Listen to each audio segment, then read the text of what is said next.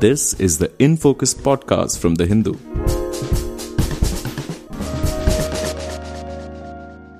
Hello and welcome to the Hindus in Focus podcast. I'm Ananth Krishnan, your host for today. In this episode, we are looking at the ongoing investigations into the China Eastern Boeing 737 800 crash in March. The plane was cruising at high altitude when it suddenly plunged into a near vertical descent and crashed into a mountain in China, killing all 132 people on board. Very little has come out so far on the investigations, but on May 17th, the Wall Street Journal reported that flight data indicated someone in the cockpit intentionally crashed the plane. This was according to people who were familiar with the US officials' early assessments of what led to the crash. We are joined today to discuss this ongoing investigations as well as ask the question Did a pilot bring the plane down?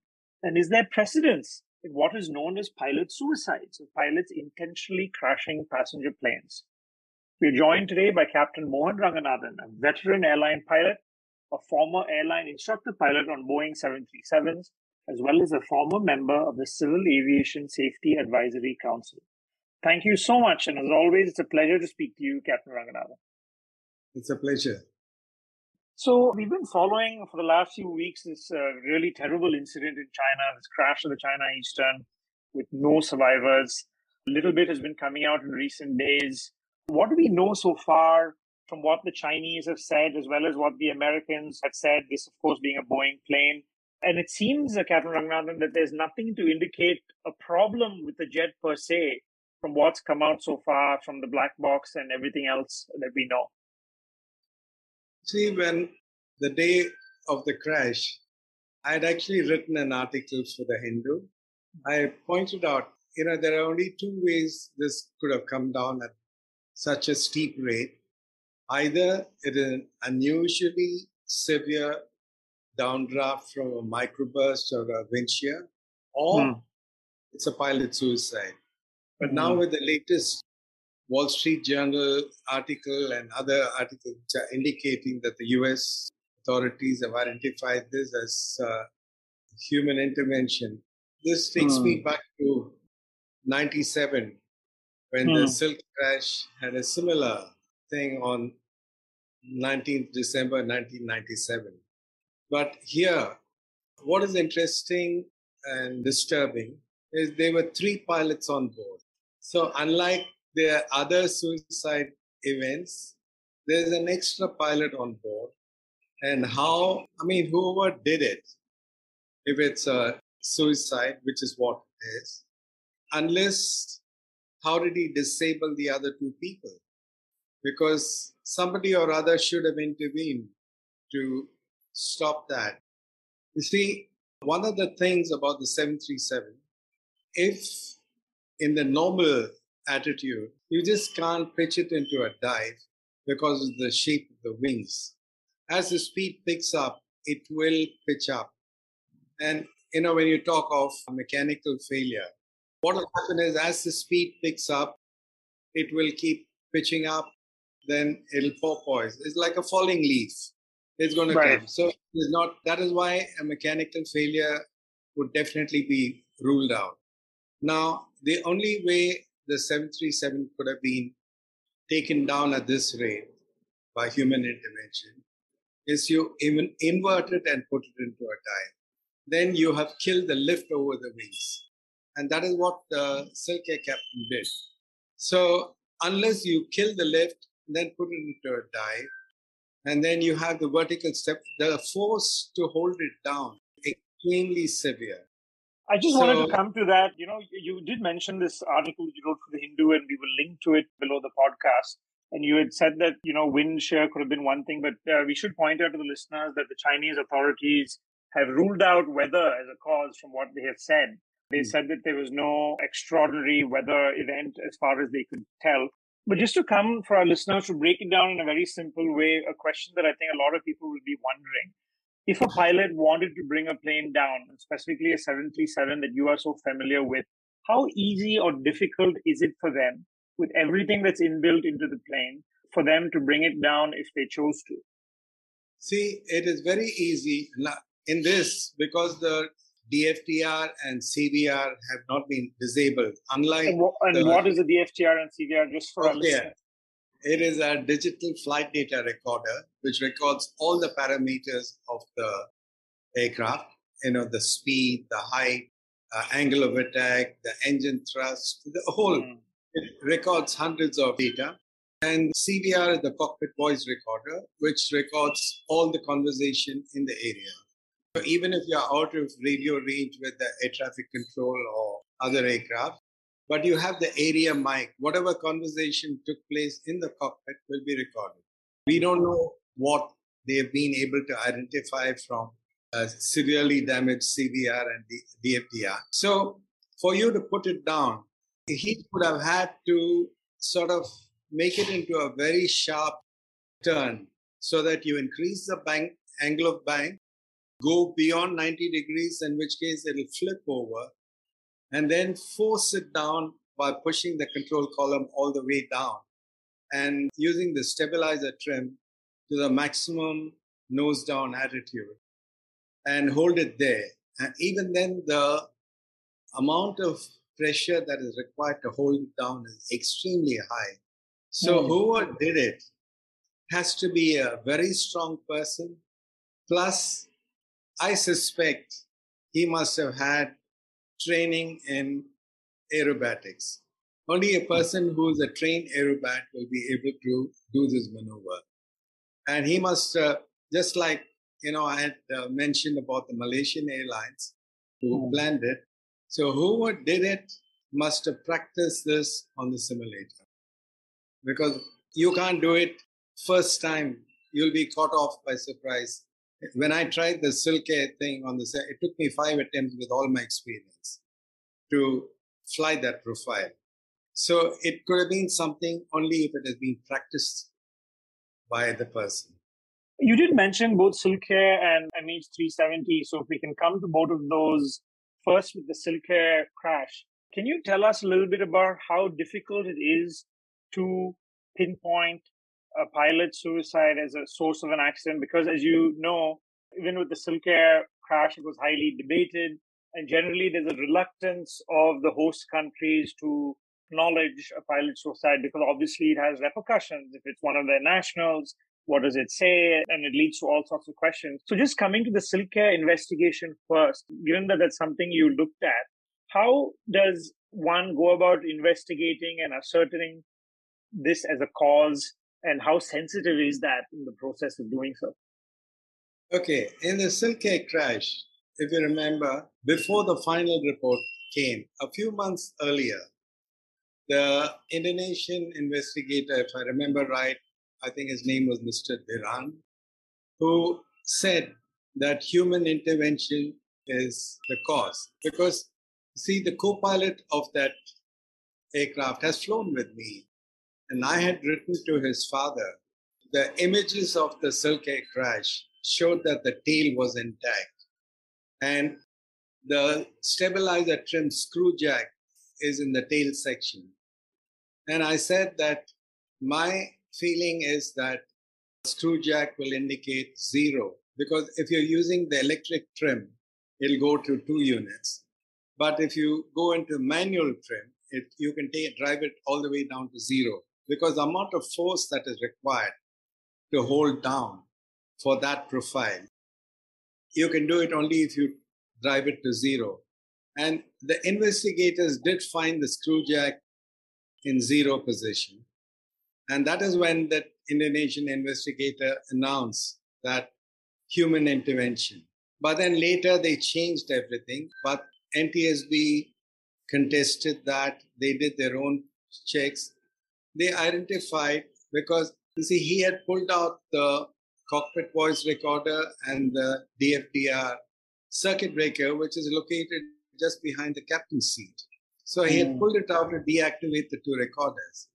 But then, you know, the CVR, when you pull out the circuit breaker, there is a ping, the sound which is recorded. Even in, before the CVR goes out, the recording, and NTSB identified that when you pull it out or when it's an electrical failure when the CB pops out, they are two different sounds. That is how they were able to identify that it was manually pulled out. For our listeners, the NTSB that Captain Ranganathan referred to is the, is the, it's the U.S. Uh, National Transportation Safety Board. I think many people would say in some it's the gold standard in terms of the way they go about their investigations. And in the case of the Silk Air crash in 1997, which was a Boeing 737 flying from Jakarta to Changi Airport in Singapore. Uh, the NTSB said uh, came to the conclusion that it was a pilot suicide that was, course, contested by the Indonesian. And coming to MH370, which is something that a lot of our listeners would remember and be familiar with, in that situation as well, it was obviously this unprecedented mystery for such a long time. And could you tell us a little bit about how investigations into MH370 play out and what led you again to coming to the conclusion that it was a, case again of a pilot's intervention? You see, when you look at there were other after Silk Air crash, you had the Egypt Air 990, and that was near Long Island in New York. It crashed into the Atlantic, and there the co- co-pilot of he flew it down the other pilot walked in and there was a struggle in the cockpit and they took it down. Now, I understand that the pilot of that Egypt Air was studying the Silk Air because you see, there is a site called PPRuNe, Professional Pilot Rumor Network. In that, there was a lot of discussion about the Silk Air crash. So apparently, that pilot must have studied that. And the reason why I compare Air 990 to this is the age of the pilot. You see, in Air, the co-pilot had a grouse because he was not promoted to a captain's position. He had a grouse against the company. And so, you know, unfortunately, in Asia, West Asia, and Southeast Asia, the loss of face is a big thing. And if you look at the current China, right, just to uh, just to give our listeners some background on the on the crew of the China Eastern flight, the captain whose name was uh, Yang Hongda was a Boeing 737 pilot uh, for four years with a total 6,700 flight hours. And interestingly, the first officer, Zhang Zhengping, was actually one of the first officer was far more experienced than the captain. Uh, and he had about 31,000 flight hours while there was also a second officer who was a kind of trainee on board. So your point being that is it kind of unusual to have a first officer who's far more experienced than the captain? See, the only way you can have first officer who's far more experienced is if he has not been upgraded to a captain's position because he has not made the grade or he had failed the assessment in one of the checks. So this could have happened and in such a case, what happens is if you look at the experience level of the pilot in this flight, the captain is supposed to have had about 6,000 hours, while the co pilot has got almost about 31,000 hours or right. more than that.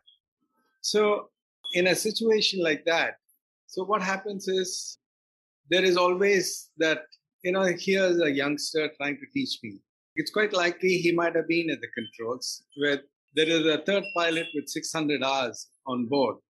So if one of them, if the youngster had been there and he was telling him, and it could have been that any comment or any intervention from the other pilot could have hurt the ego of this person, or he had an gr- axe to grind, which is very, very common in our areas. I mean, Asia, Middle East, and all that. And I thought it was confined only to this until the Germanwings took place. So people have started, you know, when they have something which is, when they want to take their lives, they also want to send out a message because an air crash gets out a lot more publicity space in the media than any other. If it's a normal suicide, it won't even last for 24 hours. But something like this there's a dramatic exposure. So I think people have started doing that. And I think, for instance, that Malaysian MH370 Right. passed, I concluded, like, you know, it is not so easy for an aircraft climbing, who it was already at 41,000 feet or something. And it is an experienced pilot who's got a simulator in his house. And I can tell you that any pilot who's been flying a lot wants to put a leg up and relax. But here's a pilot who has a simulator to practice. So unless you have some intention of trying out something, it is not going to happen. Now he had a trainee pilot with him. And it's very like when you have that axis, you know, the age gradient. If an instructor or a training captain tells you, you know, please go back and check it out. And you can lock the cockpit door. And once you lock the cockpit door and you select deny in that cockpit door lock, even if you punch in the code, you can't enter the cockpit from outside. And you're locked out. So in the MH370, if you notice, if you look at that radar trace, which is there initially, he was flying for more than 20 minutes. And you know, if you depressurize the aircraft at 41,000 feet, you your oxygen, if you get it on, it'll last you for 20 minutes. But you have to get your oxygen on within 12 seconds, otherwise you're brain dead. And after that, everyone on board. So nobody can interfere with his actions, like what happened in the 9 11 incident, where passengers barged in Pennsylvania one. So he had been studying all that. And that is why I said, like, the turn back and heading along the Malaysian border towards Penang. So the Thai Air Force doesn't come into the picture. So he's been descending to a lower level there. So the Hmm. Air Force radar would have thought that it is some aircraft with a problem. So nobody would have been alerted. And he has climbed out from Penang along an airway which goes towards India. So it was a very sort of carefully thought out flight. Yeah. And then, you know, here, anybody who flew on the Indian Ocean area near Andamans will know that radar doesn't work at night. The Air Force radar works only during day till about one o'clock, unless I'm, I'm sure they would have upgraded that now. And then if he went south, you see, there is no airway, there is not even shipping lanes on that. So maybe you should be able to look at that. And once you bring it down, you see, if it is a crash, you could easily activate the, the beacon, the locator beacon. But if he does a smooth touchdown, it does not activate the locator beacon. And for ditching, when we normally did, one of the things required is just before you ditch, you have to open the outflow valve so Mhm. that to depressurize the aircraft. If he had not opened, the, uh, you know, if he had opened the outflow valve, water gets into the fuselage, and the fuselage is very, very strong. And then, and if everyone on board is brain dead, after that they're not going to feel it. So it goes down to the bottom of the ocean. There'll be no debris anywhere. Like that's how the day. uh, and it's very difficult, obviously, to, to locate, and that's what we found. Just finally, Yeah. Captain Ranganathan, uh, coming to the question of how do you deal with these kind of incidents, and especially for listeners in India as well, are there things that airlines should be doing? For instance, as you said rightly, suicides happen, and when a pilot does it, it has, I mean, he has so many people's lives in his hands. Again, we're looking at past experiences. We should stress here that the China Eastern investigation is ongoing. But we have had in such instances in the past. Are there things that airlines should be doing in terms of whether it's as someone who worked for airlines for so many years, what are things that they can be doing in terms of whether it's engaging pilots or whether it's mental health or other things? You see, one of the things that you have to worry the two years of pandemic, many of the pilots have been affected financially. Financial stress is a huge impact. And, you know, even the best of airlines, like you've heard about the recent controversy in Indigo where the management were given huge payouts while the pilots have Mm. not got. That is how it started. And I understand in other airlines like SpiceJet, people have been getting pittance as the pay. Now, mm-hmm. many of them have taken on lifestyle which is living beyond their means. So they have EMIs and other things. So the pressure is far too much. So you got pilots sitting in the cockpit whose mind is not in the cockpit. Any emergency can be handled if your mind is 100% in the cockpit. But if you got your half your mind is thinking, oh, I have to pay this loan, I have to pay that, that. You know, when you find that your whole lifestyle is affected financially, this stress comes. And on top of that, you know, I'm going to bring a comparison to the Mangalore crash, where that Yugoslav pilot was humiliated by the head of safety of Air India. You know, mm. when he pulled him up for a hard landing, which is actually not a hard landing for the manufacturer's limit, but it was Air India's limit. Just to briefly interrupt, uh, the Mangalore crash was Air India Express Flight 812 in, in 2010, was on a flight from Dubai to Mangalore, and of um, 158 people were killed as a result of that crash. So it was one of the worst air tragedies as far as India's aviation history was concerned. Sorry to interrupt, just to give listeners that background. But please go ahead. Uh, it was 158 passengers. Anyway, so after he was pulled up for that, what happens is in the back of your mind, every time you're going for a landing, you mm-hmm. want to do a smooth touchdown. Every other input is wiped out. In a safety, we call it pressonitis. So your focus is only on a smooth touchdown or you want a touchdown and no other inputs, whether the co-pilot says go around or your ground proximity warning system keeps yelling out, you know, pull up, pull up, nothing will register. So mm. he went in for a late, smooth touchdown. And yes, there were a lot of other things like blatant violations of the safety standards by airport authority. All that was covered up. But what I'm trying to say is when you hmm. humiliate a pilot, especially a senior pilot, it all these things when you're under extreme stress really mm. accelerates into your decision making in the wrong sense. So when they find that they are humiliated, with maybe loss of income, they may be even other like loan sharks being mm. pressing on you, then someone could take the extreme step. Okay, the airline is fixing me, so let me fix the airline. So it's more about having the right environment, the right culture where safety is paramount, where you know pilots' job securities are maintained and guaranteed.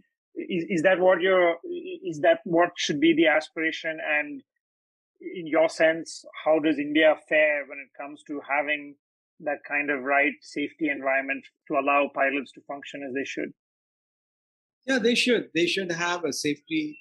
You know, airlines, all of them, the regulator, the airlines, keep saying safety is paramount. But do they consider safety as paramount?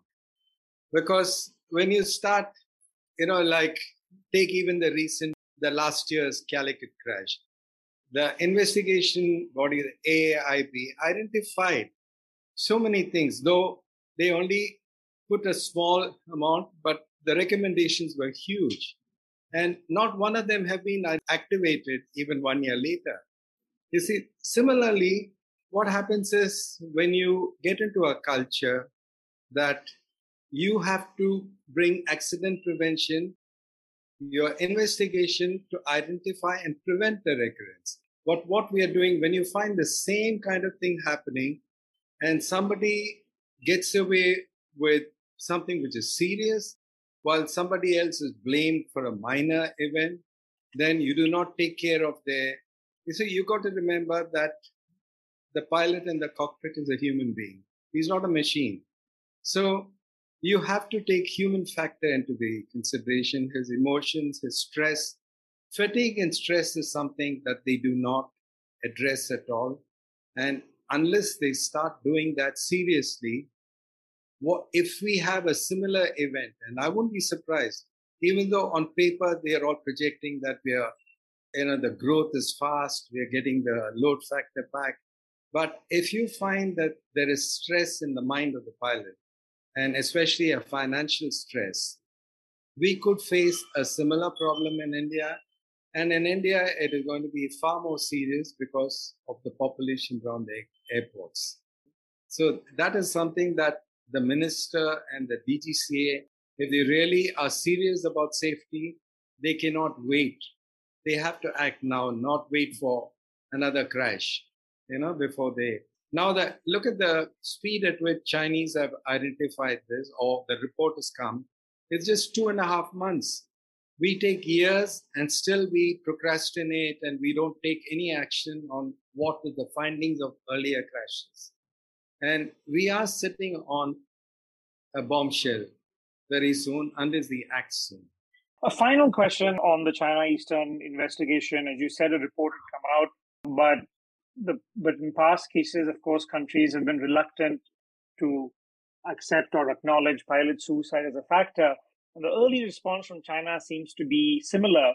And there's of course political connotations involved as well when when you have China in the middle of dealing with a pandemic and so many other things. And to have a tragedy that's, if it does turn out to be caused intentionally by a pilot, would be something that's very awkward and uncomfortable for the Chinese authorities as well. So, how do you expect that investigation to go forward? The day after the Wall Street Journal story was published, I think they were quite quick to rebut it and say that, you know, it's speculative and it undermines the investigation. As you said, China has improved a lot when it comes to air safety investigations, but if it does come to an issue like pilot suicide, do you expect similar sensitivities that you saw in other countries to surface again? They will do everything in their position to counter this. Now, if it has come out from the American sources, you know, I have to be quite blunt in this because the only time NTSB has ever published a counter to an official report was in the case of Silk Air crash.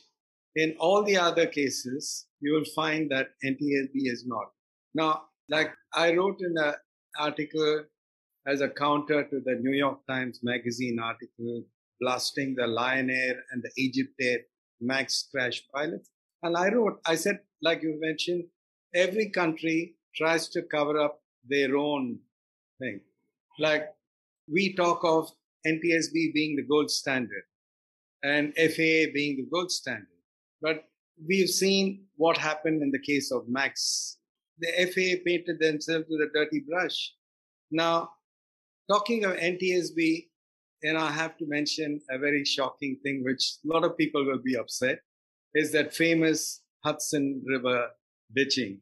I actually wrote to someone in NTSB whom I know that if you looked at the cockpit voice recorder which was published in the NTSB thing, the captain says, turning back to LaGuardia, it was 17 seconds after the loss of engine thrust on both engines. And the radar tells him to turn left onto a particular heading. He could have made it back into LaGuardia. A few seconds later, he says, I'm putting it down in the Hudson. Now, when I saw the movie Sully, I was quite uh, annoyed because if you see in the first part, they say that it was a pilot, and then he argues, and then they give him 35 seconds, while the voice recorder clearly indicates that at 17 seconds he said, turning back to LaGuardia. He would have made it back. He was only four miles from LaGuardia, but mm. he went all the way and ditched. And but NTSB helped in covering up what could have been a straightforward investigation report. Similarly, in the case of the British Airways 777 undershoot accident in Heathrow, what he did was wrong. You know, mm. by taking the flaps up, you don't take the flaps up unless you're at speed. And they covered it up. So, like you mentioned earlier, every country tries to cover up their flaws so that mm. it doesn't come back on them. And I expect the same thing here. But mm. here it involves a 737, which is one of the most popular aircrafts flying in the world. Now, the Chinese will deny, and I wouldn't be surprised if NTSB comes up with a report just like what they did with Silk Air to get them going.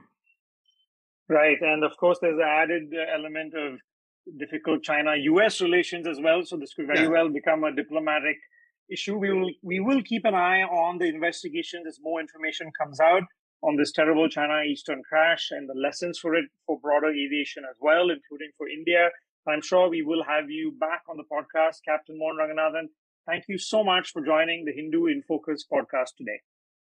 Thank you, Ananth.